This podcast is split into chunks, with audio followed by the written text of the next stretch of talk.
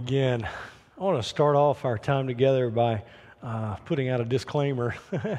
um, you know, Cherry and I are not perfect parents, and and we um, acknowledge that uh, very quickly. And some of the things that I'm going to be sharing this morning are things that we've tried to do as parents. Now, we did some things right, and we did some things wrong.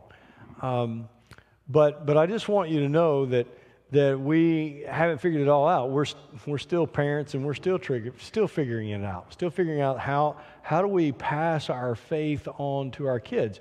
Because, you know, Cherry and I, uh, we've, we've had the opportunity to raise kids in three distinct parts of the country in the South, on the West Coast, and here in, in the Midwest. And I can tell you, each culture is uniquely different, and how people live out their faith in, those, in just those three areas is, is very different. We've had the privilege to be traditional parents, to be foster parents, to be adoptive parents. And I can tell you it's different with each one. I, I wished I could say that, that what you do with your, your you know, biological kids is that's what will work with your foster kid and that's what will work with your adoptive kid. It, do, it doesn't work that way. It's, it's each, each is different, each is unique, and figuring out, you know, how, how to um, share our faith in a way that it's attractive to them, in a way that uh, hopefully they, they would uh, pick it up and go with it in their own life, is, is something that, that we're still working on, still figuring out. And let me tell you, there's no way, there is no way a parent can make their child love the Lord Jesus. That is not possible.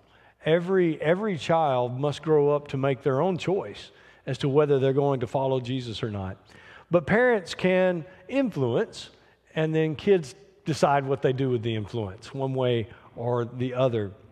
And so that's what I want us to think about this morning when it comes to standing in our faith. How can we help, first of all, as, as parents, as adults in this world, how can we stand in our faith?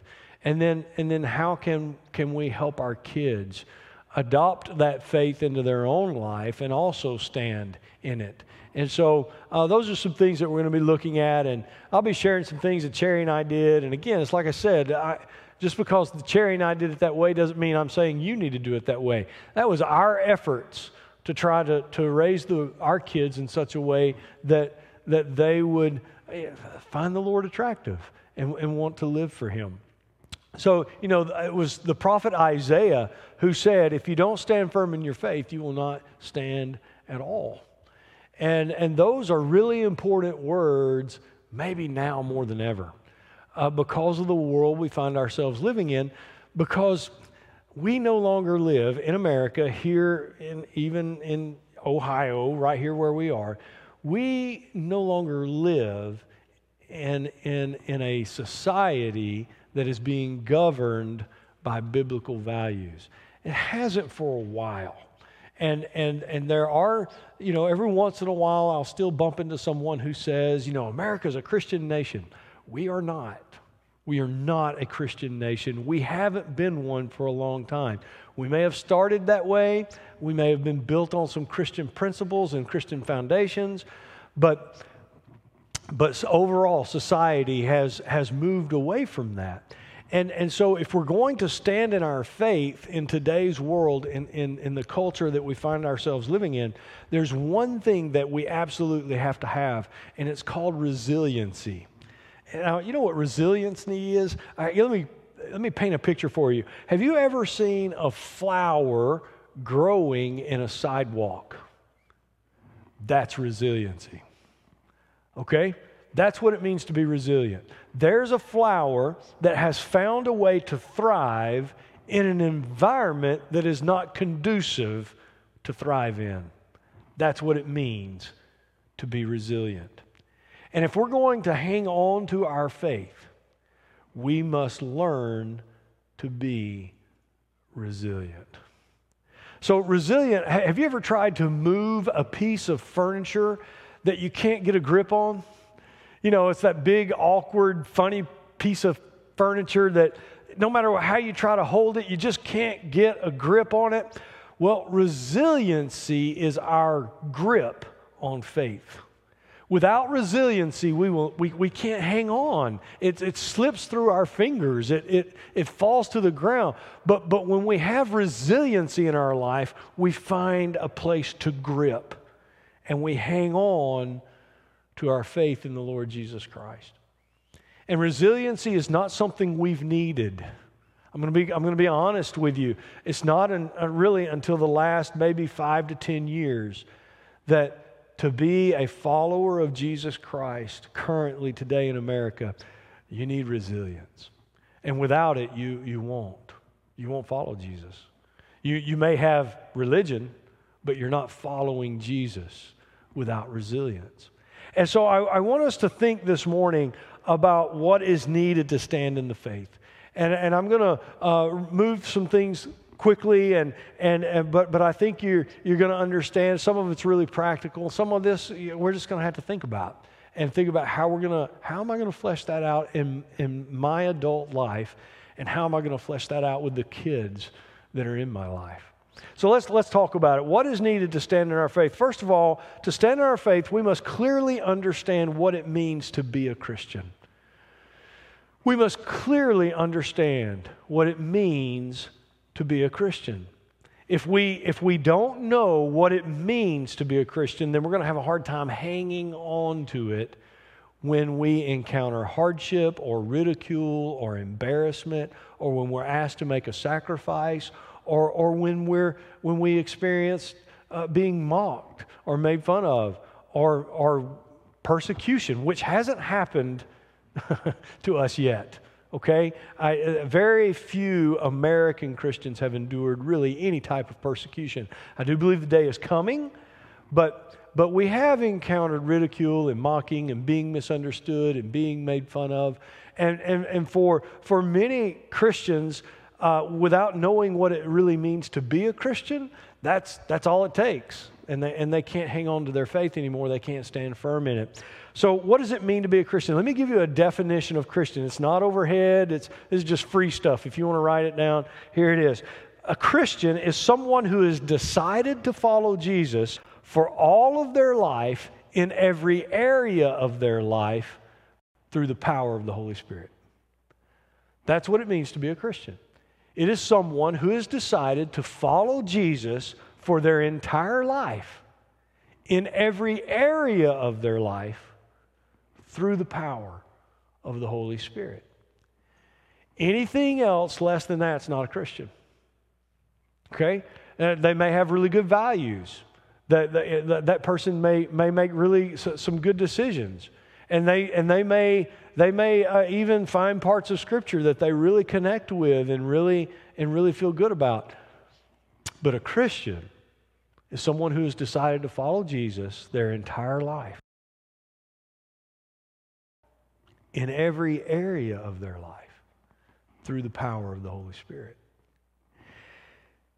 Jesus said in Matthew 4:19, he was talking to a group of guys and he basically turned to them and said, "Come, follow me." To be a Christian is to make a choice. It is not to make any changes.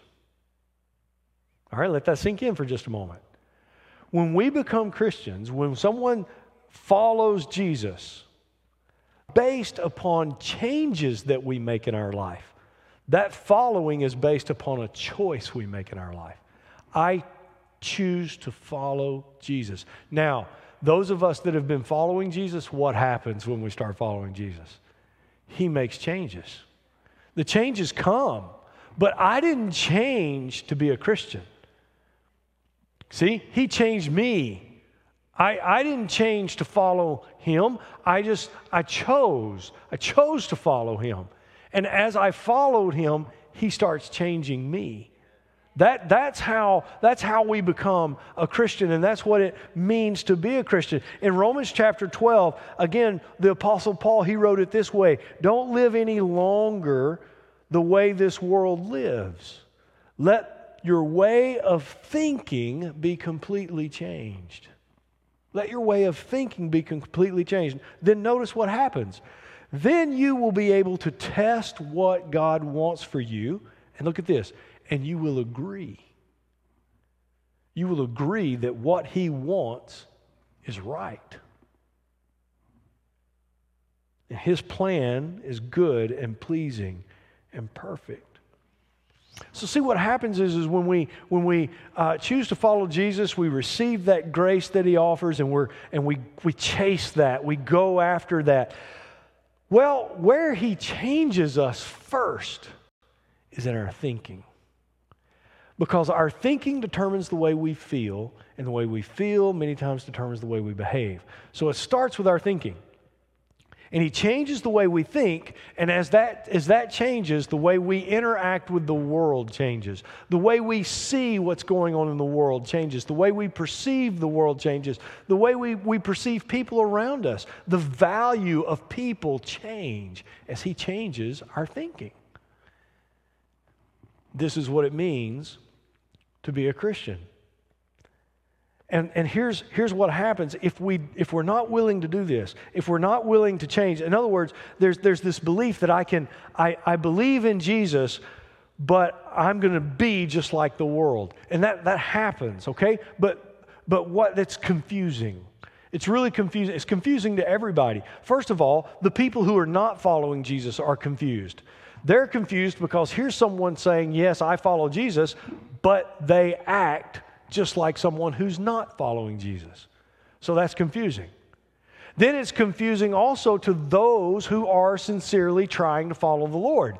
They're, they're trying to follow the Lord Jesus Christ, but they look at someone and they hear that someone say, Yes, I follow Jesus. But when they look at their life, they think and act just like those who aren't following Jesus. And that's confusing. That's confusing. And ultimately, you know who gets the most confused? We do. See, if you're someone who says, I'm following Jesus, but you're thinking and acting just like the world, tell me who's confused. Who's confused the most? But that's what happens to us. See, what it means to be a Christian is, is I choose to follow Jesus.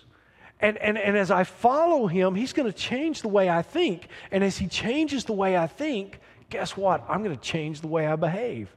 I'm going to change the way I talk to people. I'm going to change the way I spend my money. I'm going to change the way I spend time. My priorities are going to change. Not because I changed it, but because he changed it in me. And all I'm doing is following. And here's, here's the thing Jesus had some pretty strong words about people who were not willing to change. Look at what Jesus said in Revelations chapter 3, verse 16. He was talking uh, to the church at Laodicea, and he said, So because you are lukewarm, neither hot nor cold, I'm about to spit you out of my mouth. Wow, that's pretty strong words for someone who's unwilling to change. Now, here's the thing Jesus doesn't tolerate lukewarm Christians. What does that mean? So, in Laodicea, the context of what was going on, in this city, they had hot mineral springs that people used for medicinal purposes. And they also had cold freshwater springs. And people used that for refreshment. Jesus came along and said, The things that are lukewarm, they're no good in the mouth. And I spit them out. And that's what he's referring to about the, the, the, the, you and I, when, when we say, I follow Jesus, but I think like everybody else thinks, I act like everybody else acts. And what's going on in the world and the way I'm responding to it is just like everybody else's. You can't tell I'm following Jesus because I'm acting just like everybody else is acting. And if that, if that happens, then, then we can't stand firm in our faith. And here's the thing we have all of our hydro flask, you know, the, our Yetis. And we, and we have our, our t shirts, and we have our ball caps, and we have our bumper stickers. And, and we advertise for Jesus, but He didn't ask us to advertise for Him. Listen, our Yetis and our t shirts and, and our bumper stickers, they do not have to point to Jesus, but our lifestyle does. It has to point to Jesus if we're following Jesus. And he didn't, he didn't ask us to advertise for him. He asked us to be ambassadors for him.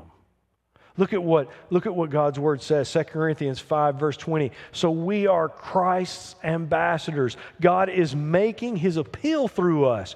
We speak for Christ. When we plead, come back to God. Ambassadors, it, it, they, they represent their leader, their country, and their culture. Uh, several years ago, Cherry and I had to go to, to the Colombian consulate in Chicago, Illinois. Okay? Let me tell you something about the Colombian consulate in Illinois. The primary language there is Spanish. When you walk in, there's a big Colombian flag the music in the background, it's Latin American music. Why? Because they are there representing their leader, their country, their culture. I didn't walk in there and listen to Lady Gaga over the radio. That's not the background music that was playing. That's who you and I are supposed to be living for the Lord Jesus.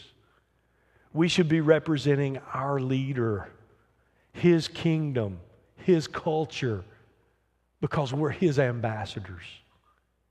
That's what it means to follow Jesus. That's what it means to stand in the faith.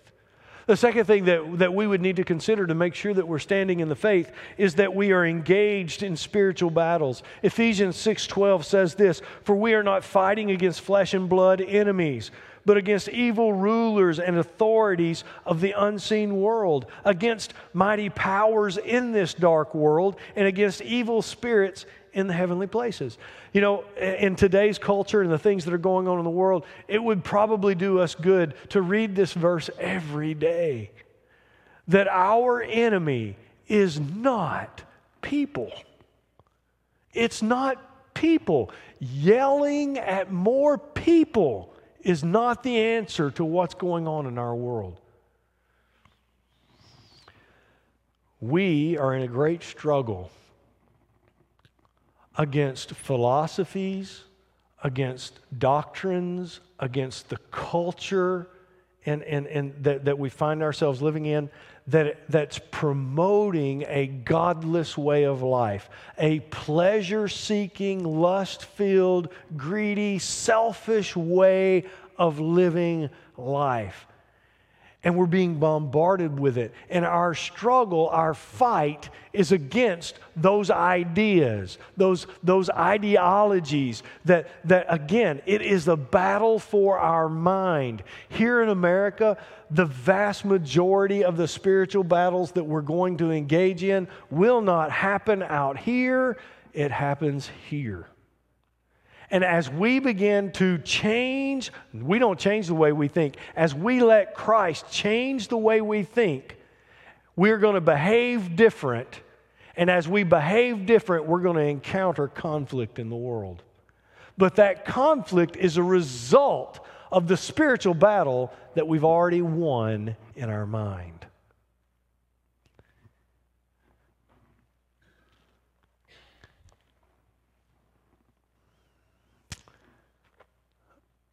How do we know if we're engaged in a battle? We know because it's costing us something. And you think about this. What, what is it costing us to follow Jesus? And if it's not costing anything, chances are we're not engaged in a battle. Yesterday, our country remembered 20 years of 9 11. And um, I, I uh, along with you, you probably saw some things throughout the day that, that uh, were reflecting back over the last 20 years. And here's, here's the thing there was, a, there was a 20 year war that took place after 9 11. There's been a lot of news about that war.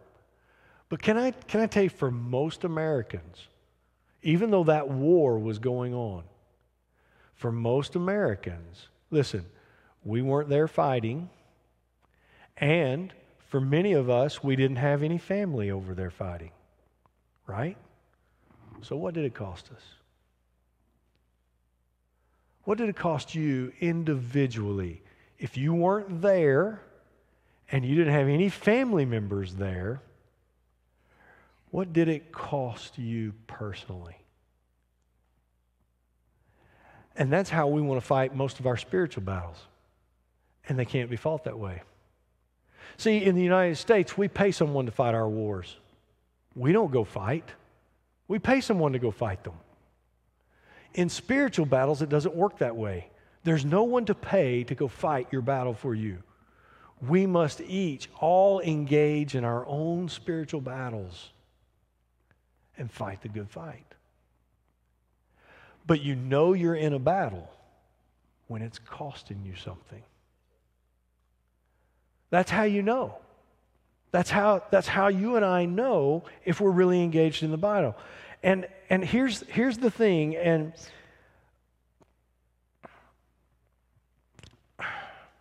look at, look at what Jesus said. Look at what happens when we get engaged in these battles. In, in, in, Matthew chapter 5, verse 11, Jesus said, God, God blesses you when people mock you and persecute you and lie about you and say all sorts of evil things against you because you are my followers. First of all, notice what happens God blesses us when we're in these battles. Okay? God, God blesses people who are engaged in these battles. But here's the, here's the struggle that you and I have. Because we've grown up in America, and this is, the, this is where we live, we have a very poor idea of what it means to be persecuted. Primarily because none of us have been. And we don't know. Now, now listen, we do know what it means to be mocked to be made fun of, to be misunderstood, to be ridiculed. I've seen that play out in my boys' lives when I've seen them do certain things to stand in their faith, and their friends will laugh at them or mock them. Uh, we, we understand that aspect. But do you know that every six minutes someone is killed in the world simply because they're a Christian? We don't know that. We don't know that kind of persecution.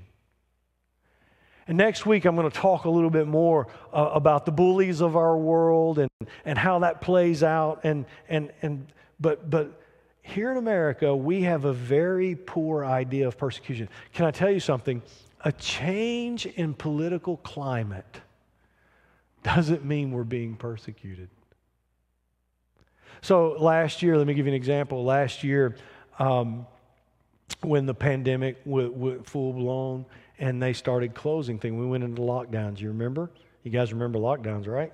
Okay, we started going through lockdowns, and, and you remember what they said? Hey, we're asking churches that they not meet.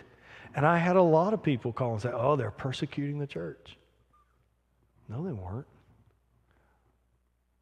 I mean, they closed restaurants, they closed sporting events, they closed concerts, they closed stores, they closed movie theaters. They were closing everything. Persecution would have been if they left everything open and said churches can't meet. That would have been persecution. Do you see the difference? And we have a poor understanding of this. If it's happening to everyone, see, I just flew, I just flew to, uh, to Tanzania, okay? I'm gonna tell you, it's a headache to fly. All right, there's a lot of hoops you have to jump through to get on a plane. And I, and I was explaining this to someone, and they said, Oh, you're, you, God's going to reward you for your faithfulness in going through those hardships. Well, you know what? I sat by a couple who was flying to Europe to tour Europe. They did the exact same hoops, they jumped through everything I jumped through. Are they getting a reward in heaven? You see, I wasn't being singled out because I was going on a mission trip. Everybody was doing the same thing. And if it's happening to everyone, it's not persecution. It is trouble, it is hardship, it's a pain in the rear end, but it's not being persecuted for the name of Christ. And that's what, listen, I,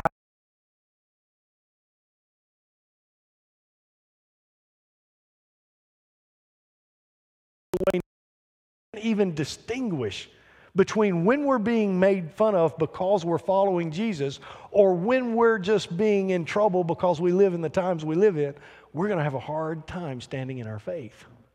Does that make sense?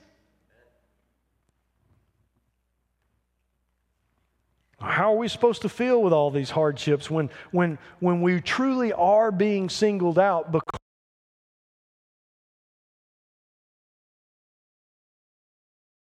happy about it.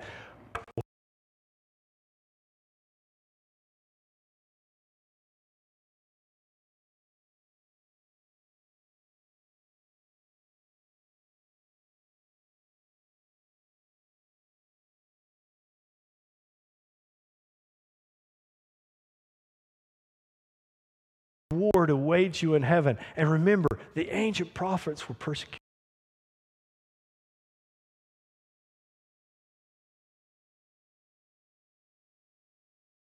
It's going to be tough in the moment.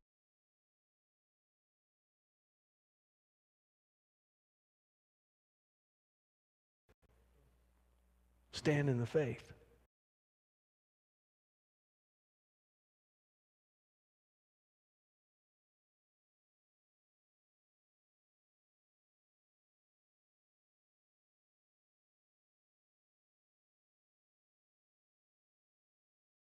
first part of that verse, don't we? The privilege of trusting Christ, but there's a privilege in suffering for Him too. And notice what Paul goes on to say that we are in this struggle together. When you're suffering for Jesus, you are never alone. Never. You know, I shared with you every day, every, I mean, every year, not every day, a thousand Christians are killed every year. That's one every five minutes for no other reason except being a follower of Jesus Christ. And, and like I said, next week I'll talk more about that. But let me ask you this question Do you know who the first person was who died for Jesus?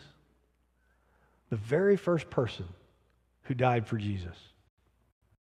His name was Stephen. And He basically he had a, a huge argument.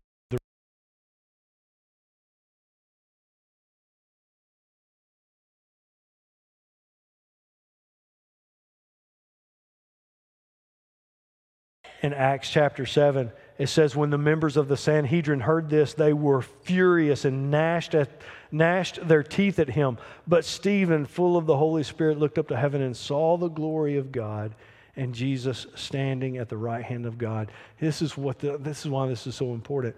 When Jesus was resurrected from the dead and he ascended into heaven, we are told that he sits at the right hand of the Father.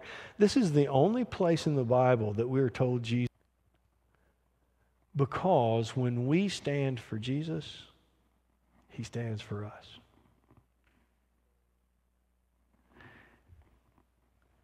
We got to engage in these battles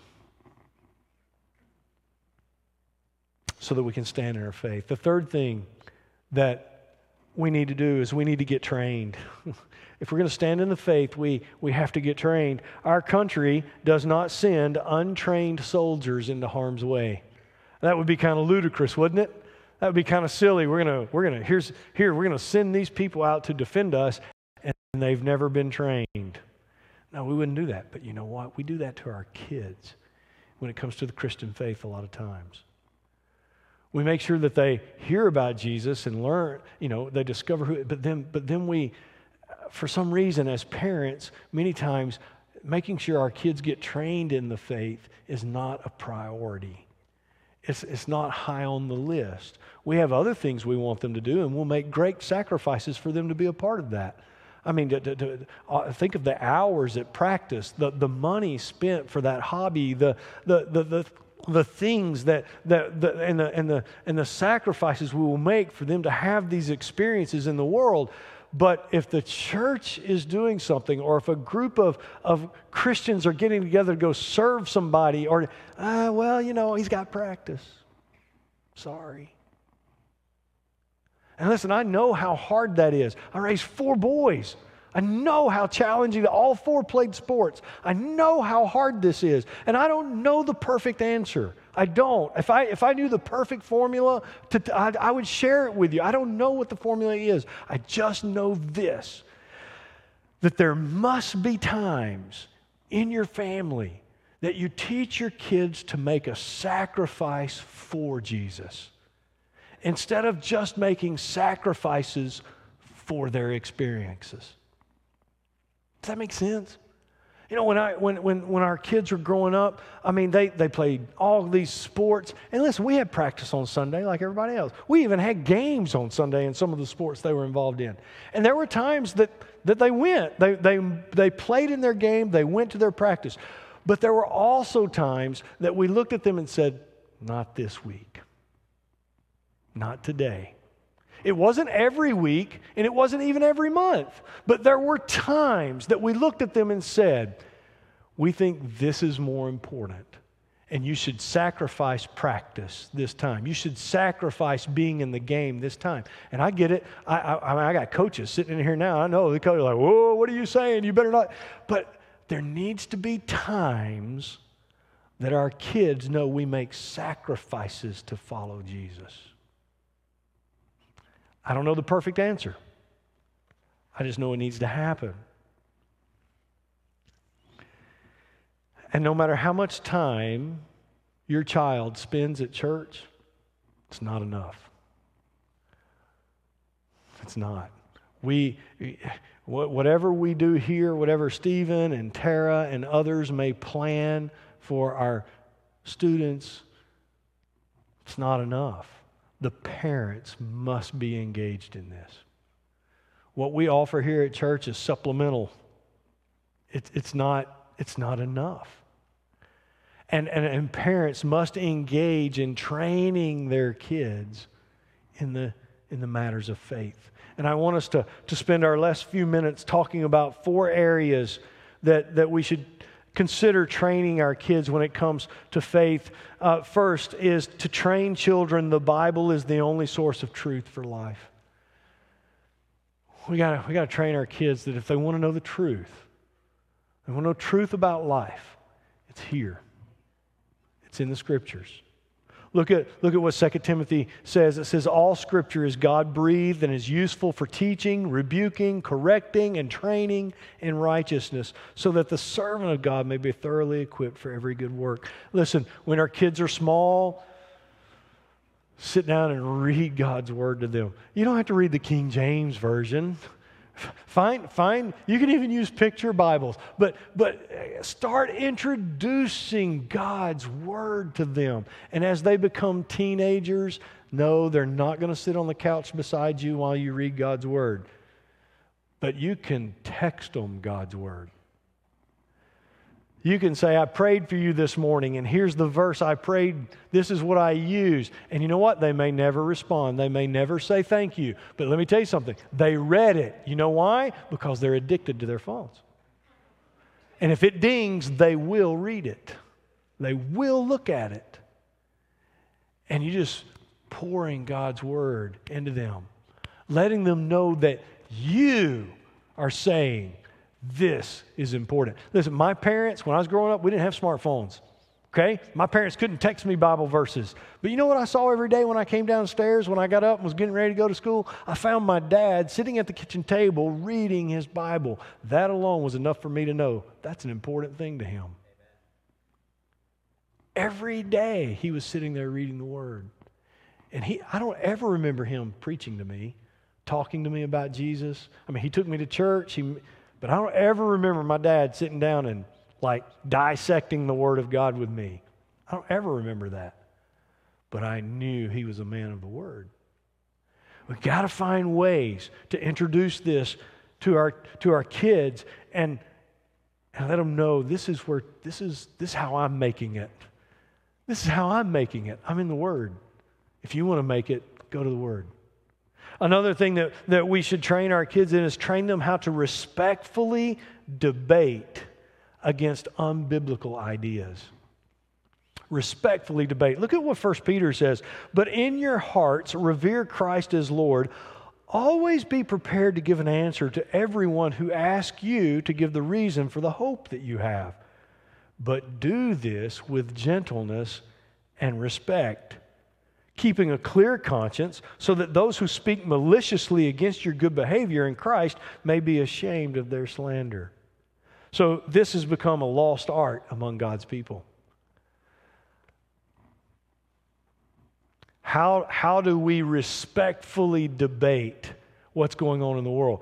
We must, we must teach our kids to be critical thinkers. But here's the thing if we're not critical thinkers, we do not know how to teach them to be critical thinkers. And, and unfortunately, what's happened to us is that we live in a world that, that I want my answers quickly. I want my solutions. I want to be able to Google it and figure out what I need to do. I, I, I want to know immediately. And, and so what happens is we don't think about anything, we just react. We just, we just react to everything. And, and we're not thinking it through.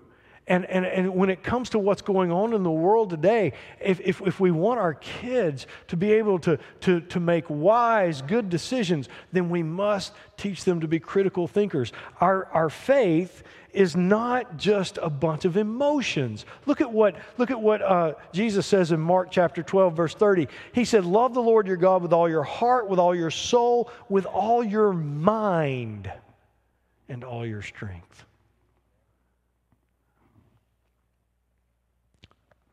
We got to teach our kids to critically think about things. We got to teach them to ask good questions. Folks, I can tell you right now, I used to try to convince people with the truth that I know that they're believing a lie. Doesn't work. You have to ask good questions. You have, to, you have to ask questions to the point that their logic doesn't make sense to them anymore. But to do that, we have to be critical thinkers. We can't just be knee jerk reactors to everything that's going on. And, and we got to teach our kids to do this when it comes to the Word of God and the values that we hold dear and the way that we live for Christ. Here's the third thing that we need to do is to train them to receive and follow the leading of the Holy Spirit. So, our faith in Christ, it's not just based on solid thinking. It's not just emotional and it's not just solid thinking. There's also a supernatural aspect to our faith. Look at what Jesus says in John, John 16. This is such a, such a relevant verse for today. Look at what Jesus said. When the Spirit of truth comes, He will guide you into all truth. He will not speak on His own, but will tell you what He has heard. He will tell you about the future. He will tell you about it. Listen, is there anything more supernatural than an invisible God who lives inside of you and shares the future with you? Is there anything more mystical or supernatural than that? But it's true. But we have to know how to listen to the Holy Spirit.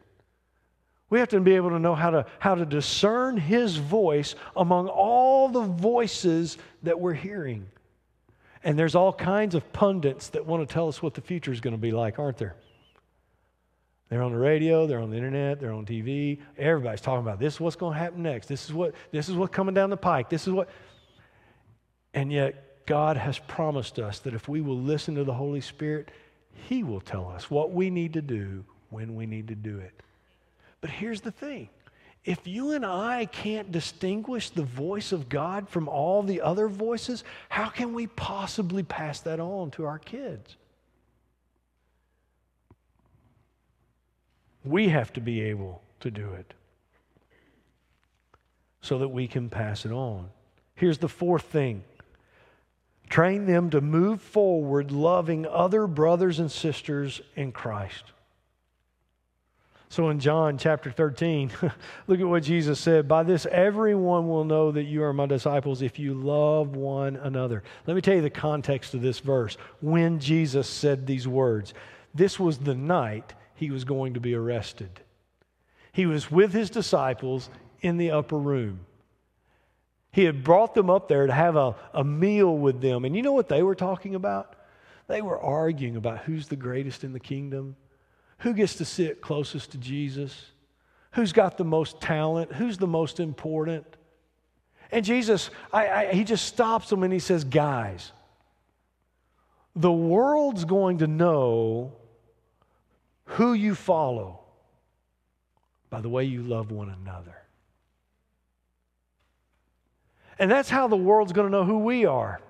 It's not going to be from our elaborate responses on social media. It's not going to, it's not going to be the, our, our, uh, the, the, the, ministry programs that we put together. It's, it's not going to be the way we defend our, and have apologetics. Those things all have their place. But listen to me, the world knows who we are by the way we love one another.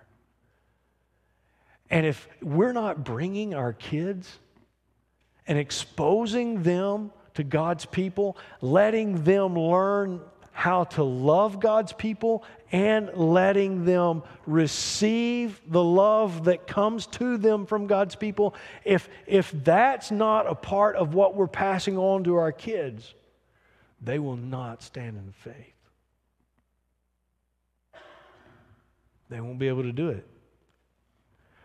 Most of us in this room, many watching online, we're probably familiar with John 3:16. It's kind of like a hallmark verse. But very few of us know 1 John 3:16.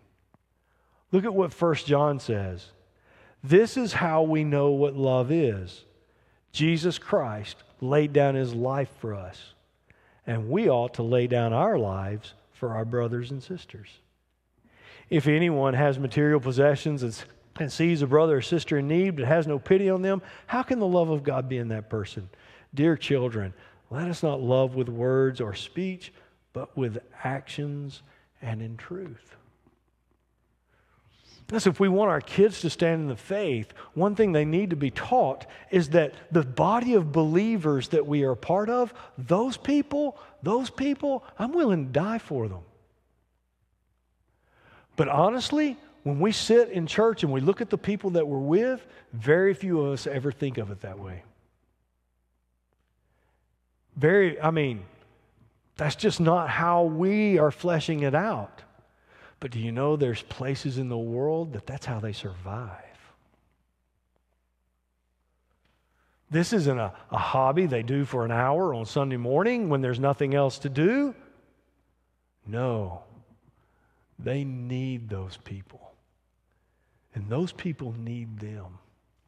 And they know they would die for each other. That's how much they love one another. I don't know if my kids will ever know that. And I pastor a church.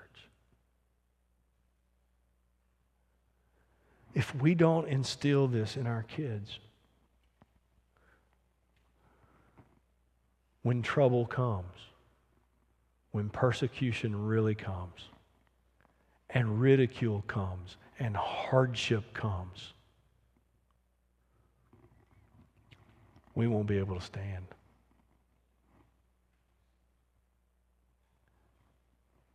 Let me leave you with a prayer. It says, Father, I cannot do life without your spirit, power, and presence. I need your wisdom and discernment. I am a distracted, busy person. Train me to prioritize the desires of my heart, to feed the hunger of my soul, to manage the thinking of my mind, and to wisely use my strength to live for you. Lord, teach me and train me in every corner of my life. Teach me to redeem the time you have given me. Lead me to the right influences and the right people to stand in my faith. Thank you for the kids around me. I ask you raise up a generation that will love you, follow you, and share you. Lord, make them strong. And may they be filled with the love of Christ and love each other well. Lord, make me a good teacher of these principles.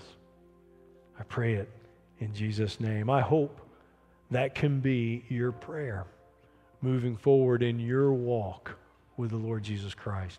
If you'd like to know more about standing in the faith, if you'd like to know more about Jesus, please text the word connect to 330 400 2869. We'd love to share more information with you. God bless you. Thank you for being here today. Have a wonderful week. We'll see you next time.